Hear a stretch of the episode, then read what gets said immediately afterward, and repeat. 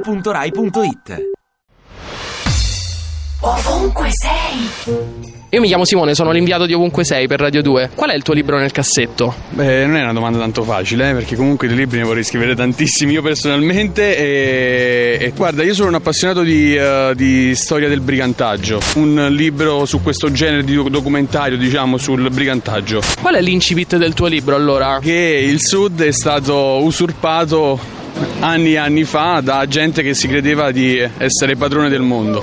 Io lo scriverei un po' sugli ultimi anni della mia vita che sono stati un po' particolari tra università, cambiamenti. Io non vivo a Roma, sono pugliese, quindi eh, magari anche esperienze nuove, diverse. Carino, insomma. Lo vorrei fare sulla condizione che viviamo in questo momento. La mancanza di rispetto che c'è tra una persona e un'altra, tra le persone e le cose, tra le persone e gli animali. Qual è questo libro nel cassetto? Cioè su cosa ci sentiamo che vorremmo comunicare qualcosa agli altri? Io non voglio comunicare niente ancora.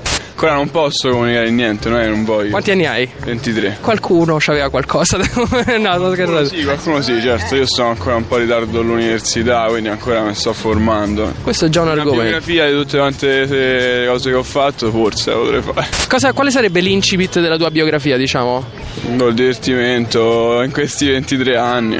Una cosa che mi viene così di impatto, visto che comunque lo viviamo quotidianamente, è il rispetto delle regole, perché comunque secondo me se non c'è rispetto delle regole eh, non, non- non si riesce a vivere nella, ne- nella democrazia e comunque insieme ne- tra le persone, insomma. Quindi ehm, un titolo a questo?